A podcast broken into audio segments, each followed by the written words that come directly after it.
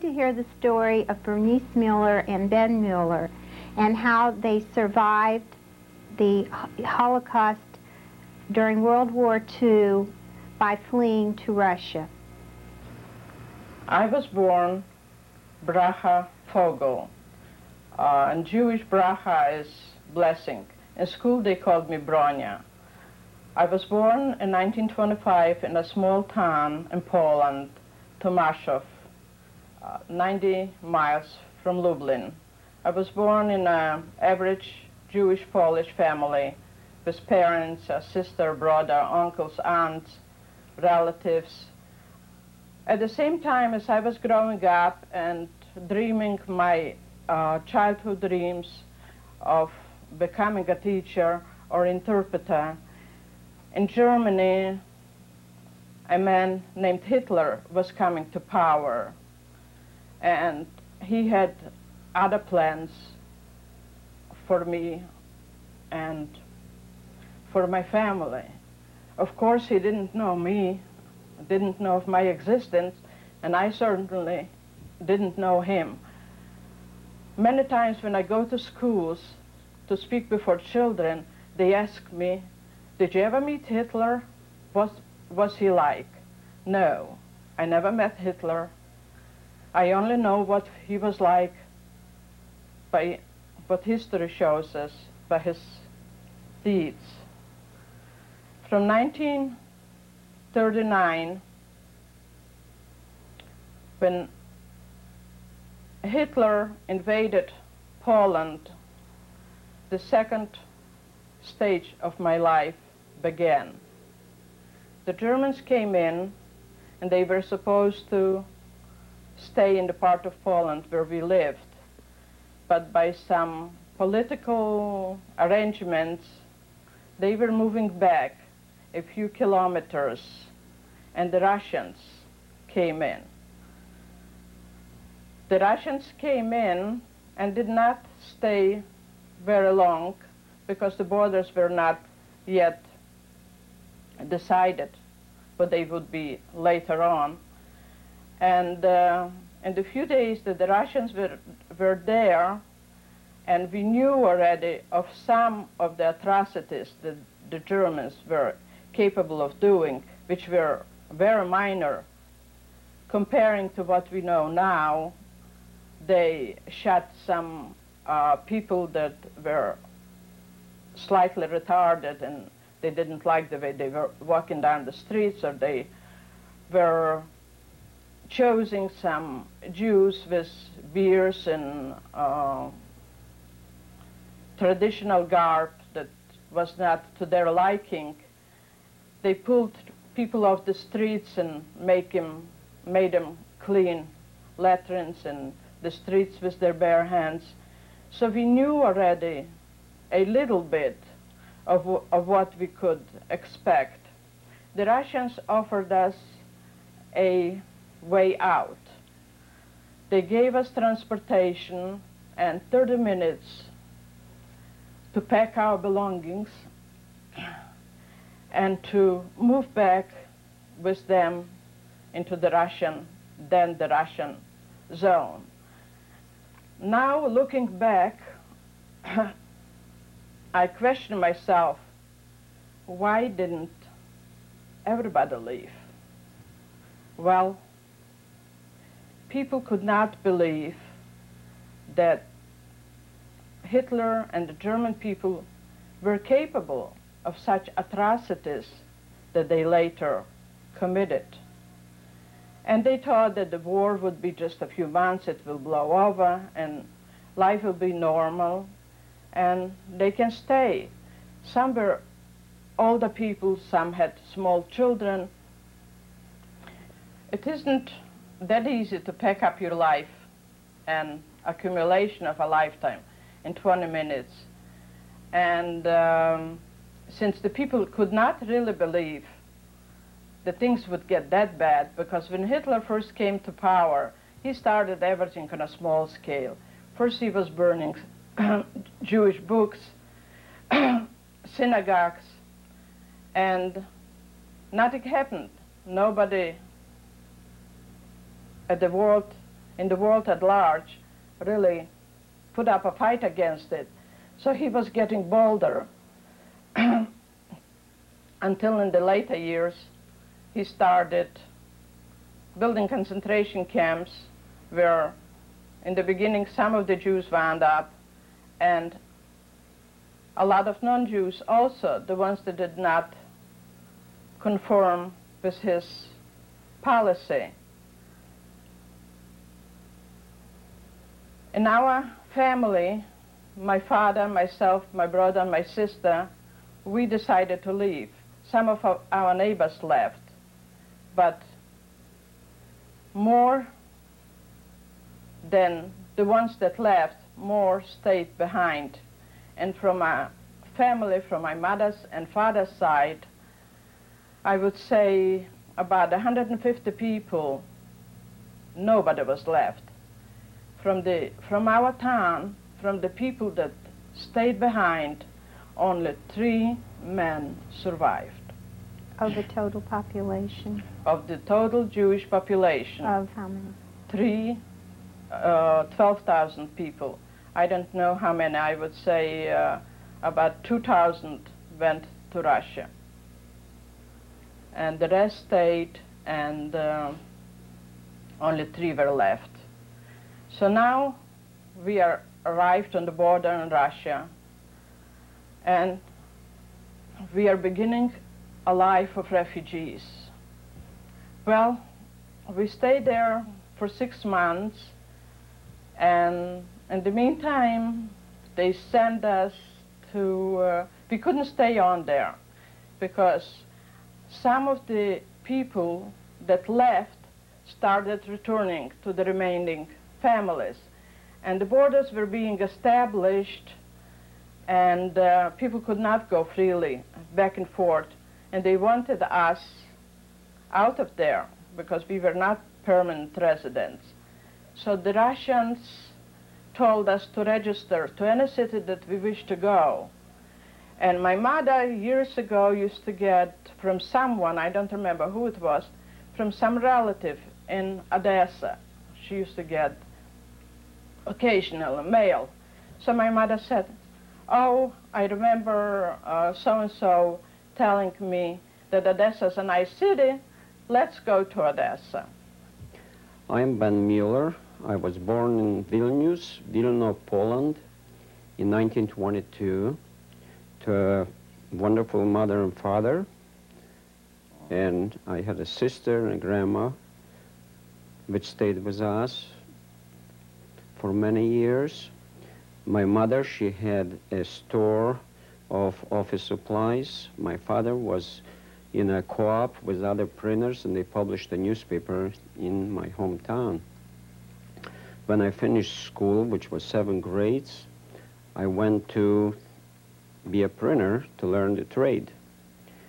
And being in a newspaper, I acquired a taste for news and always was interested in international news. And at that time, that was in the 30s, life was getting to be rough. Anti-Semitism in Poland started growing. The students got restless. And uh, there were a lot of pogroms and window breakings and beat up. People were beat, beat up in the streets. And uh, the wind was coming from Germany with bad news. A lot of refugees came into our hometown, and a lot of the people, Polish Jews who lived in Germany for many years, were expelled from Germany into Poland. And they came to, a lot of them came to our town, and every Jewish family took in one or two of the refugees, gave them shelter, food, till they found a place where to work and where to earn a living. And being in the newspaper, I always used to listen whenever Hitler had a speech. I used to listen with a reporter who was writing the story about the speech. I was listening with him and being interested what was going on. And to me as a young man at that time, the news was no good. Then finally, when in 39, the war broke out between Germany and Poland, uh, all of a sudden, we had the news that Poland is being divided up into two parts, one to the Germans and one to the Russians. Our, my hometown, our part of Poland went to the Russians. In 41, when the war broke out, uh, our union was on a picnic in the forest by uh, seven miles out of town. And someone came in and said that the city was bombed, that there started a war between Russia, between Germany and Russia. So everybody started getting impatient to get back in town. When we got back into town, there was a mess. People were laying dead in the streets. Homes were being indiscriminately bombed by the German uh, Air Force. And that was civilian targets. That wasn't army, army or military targets. On the second day of the war, we heard that the Germans are progressing closer to our town. Uh, some neighbors of ours, 10 boys and one girl, they were mostly students from university and high school. They came into to our house and they said, Ben, are you coming with us? We all going into Russia. So I knew that times are bad and it's going to get worse. And I asked my parents to join me and go with us to Russia. So when I approached my parents to go with me and leave for Russia, um, my mother, she was willing.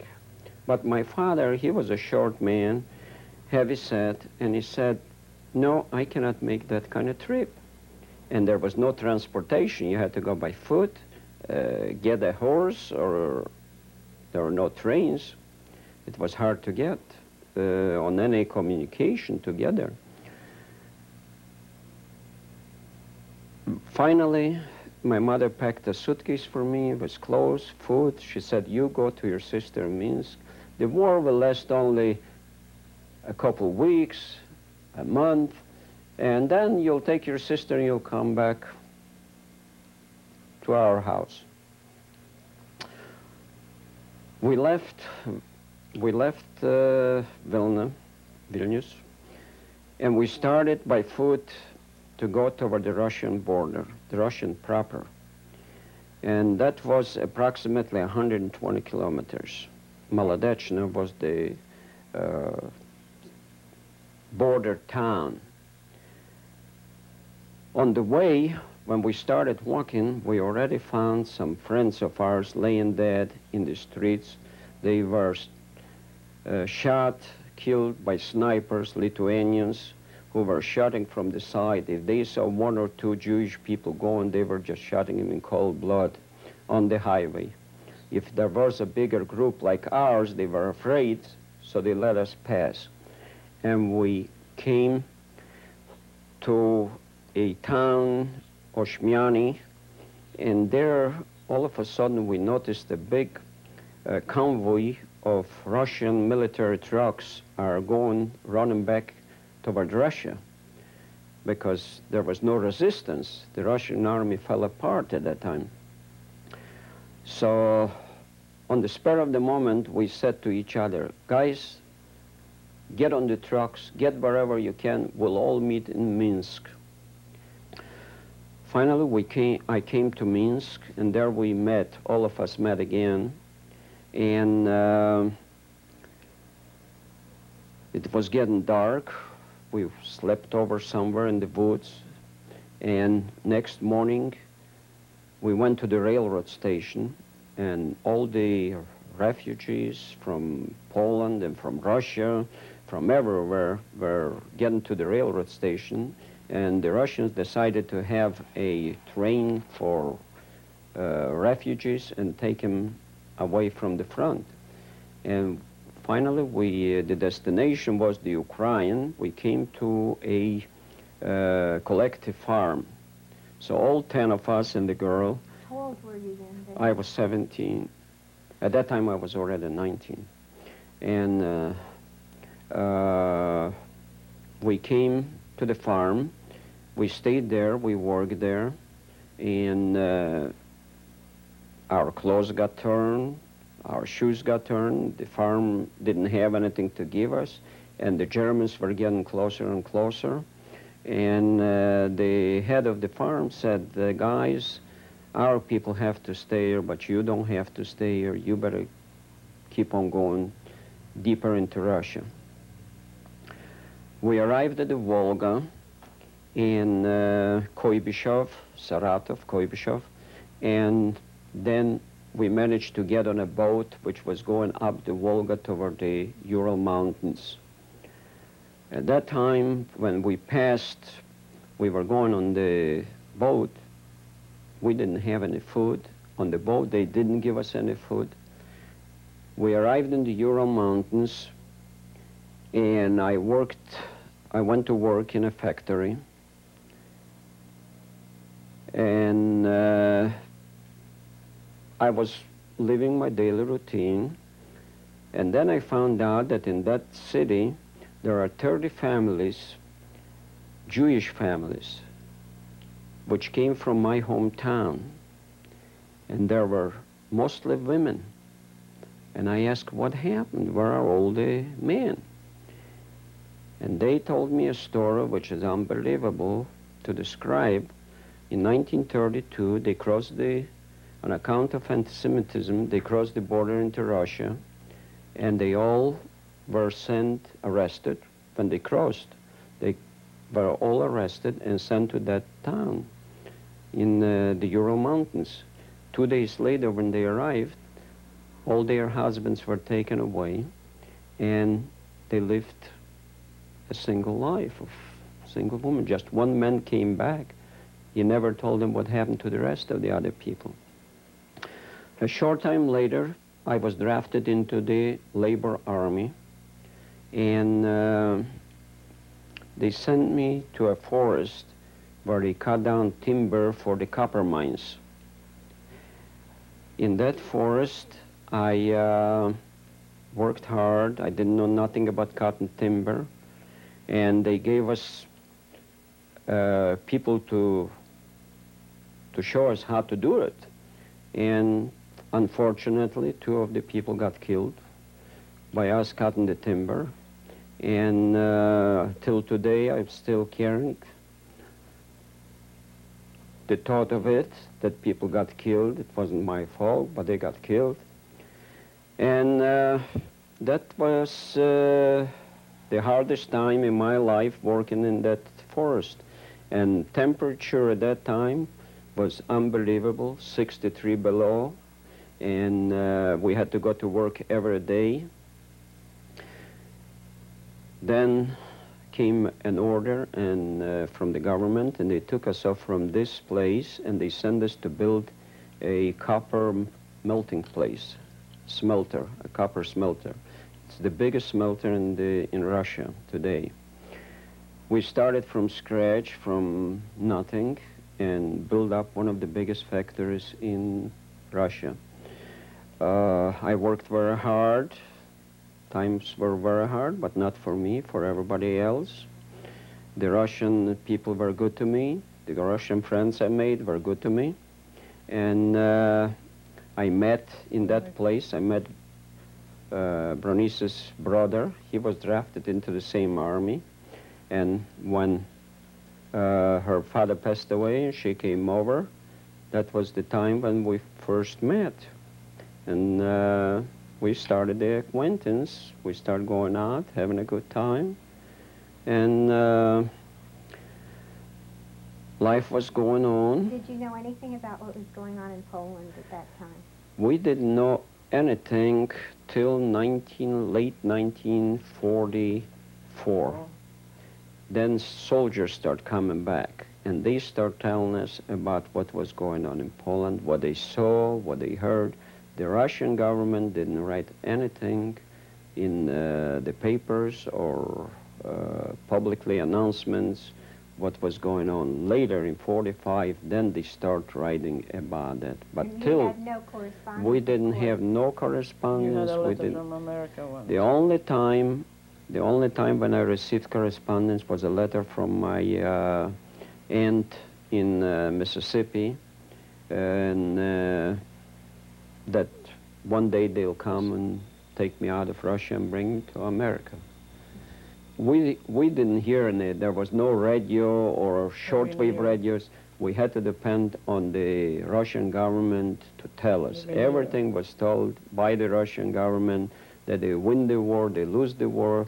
We didn't know anything what was going But on. when the war was over, everybody was getting drunk and celebrating. We knew the war was over. Everybody was celebrating. Well, when uh, my sister, my mother, and I came to Sums, where my brother was living, I met Ben, and um, then we uh, went to separately to a New Year's party, and s- kind of since then we became friends and then fond of each other, and our friendship and love was developing.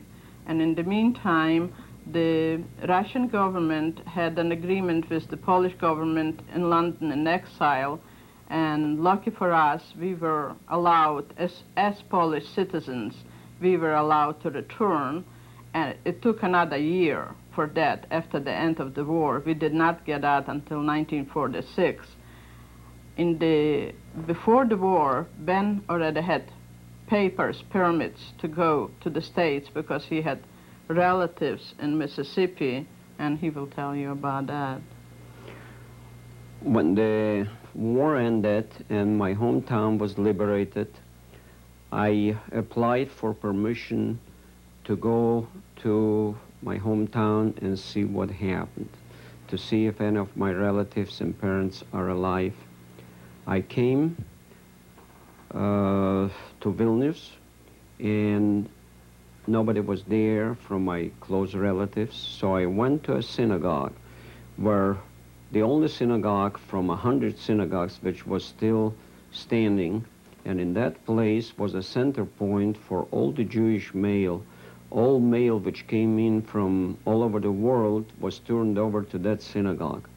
And in this synagogue, I found five letters from uh, my sister that she was in deep, deep Russia, close to the Afghanistanian border.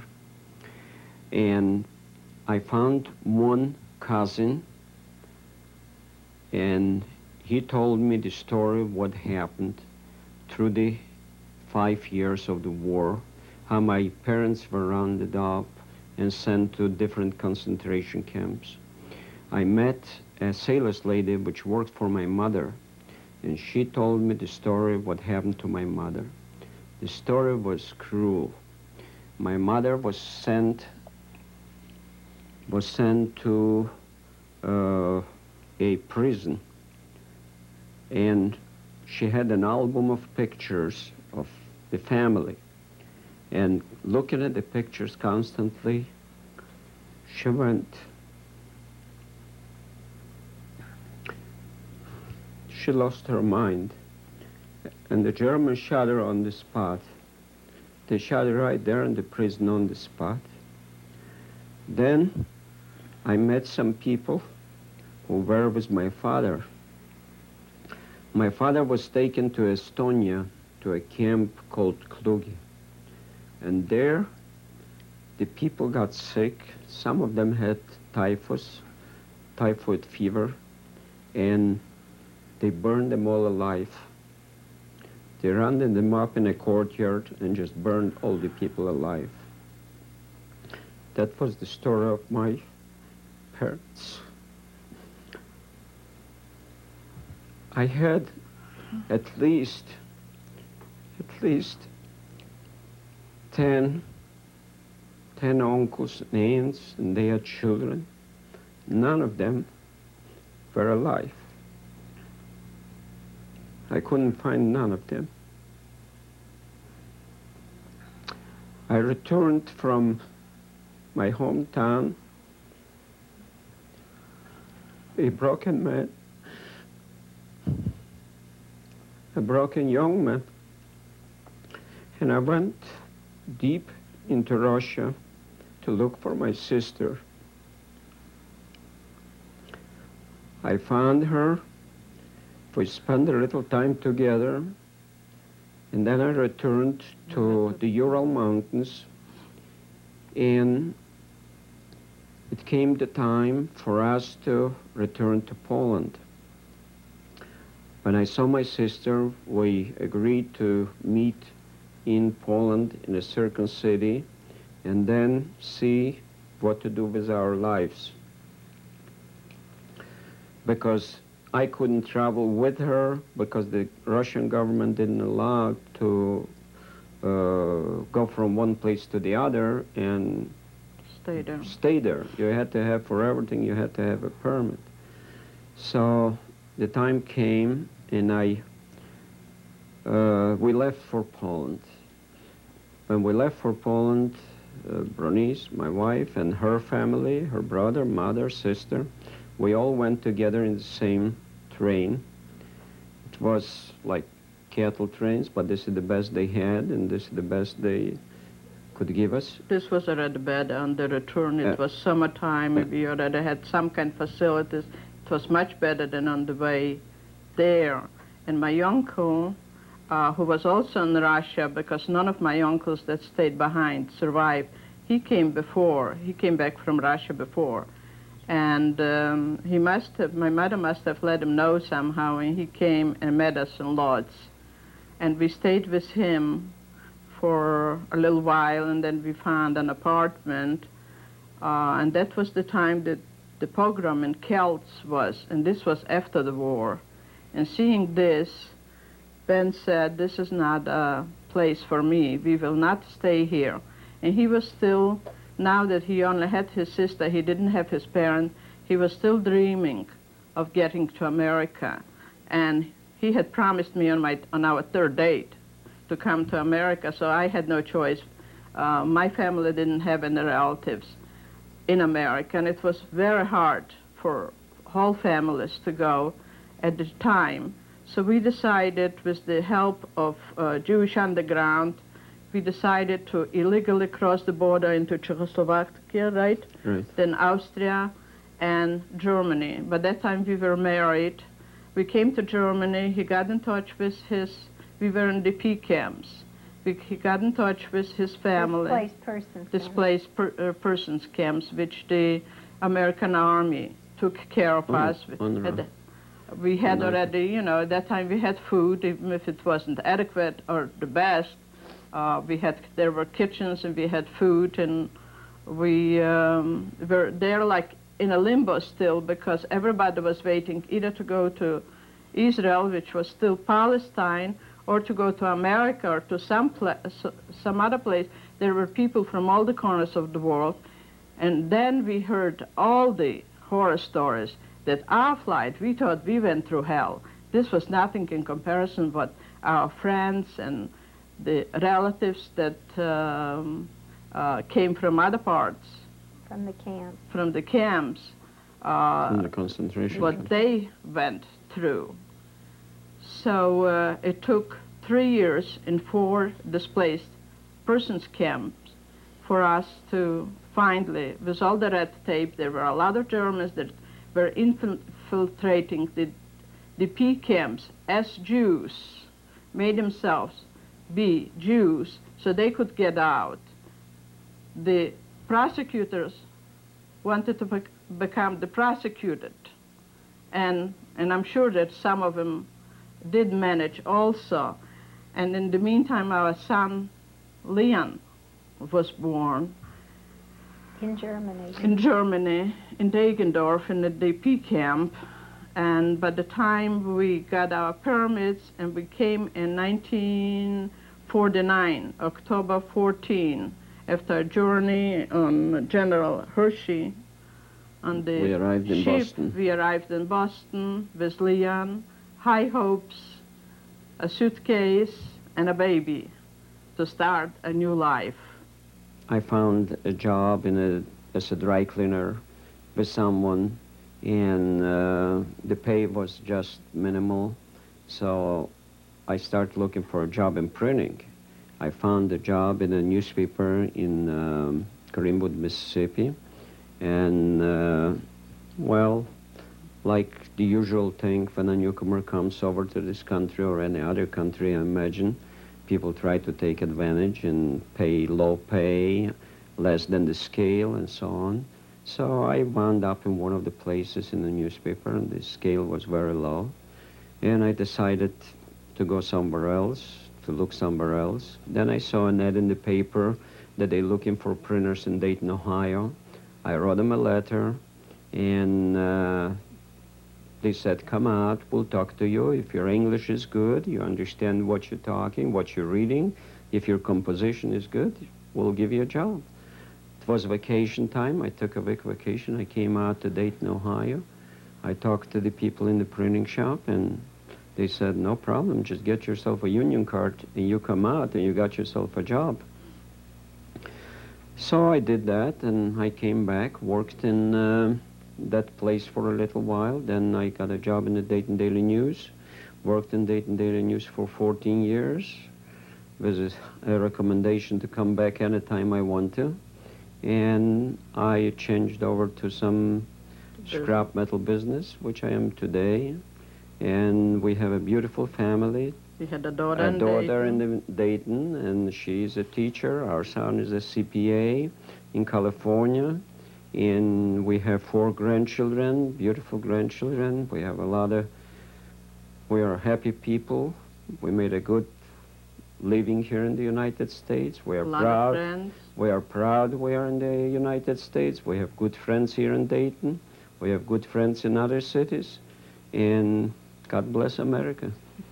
The only, the only thing that was very hard for us when the children were growing up, they didn't have any relatives. And uh, that was also the result of the war, that not only we were punished, but our children. They grew up without grandparents and aunts and uncles and so on. But now, thank God, our grandchildren have families. And we are just grateful for the opportunity. And we wish everybody a happy ending like we had.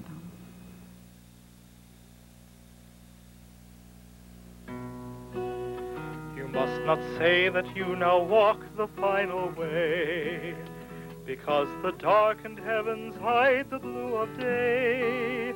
The time we've longed for will at last draw near, and our steps as drums will sound that we are here. From land all green with palms to lands all white with snow, we now arrive with all our pain and all our woe where our blood sprayed out and came to touch the land. There our courage and our faith will rise and stand.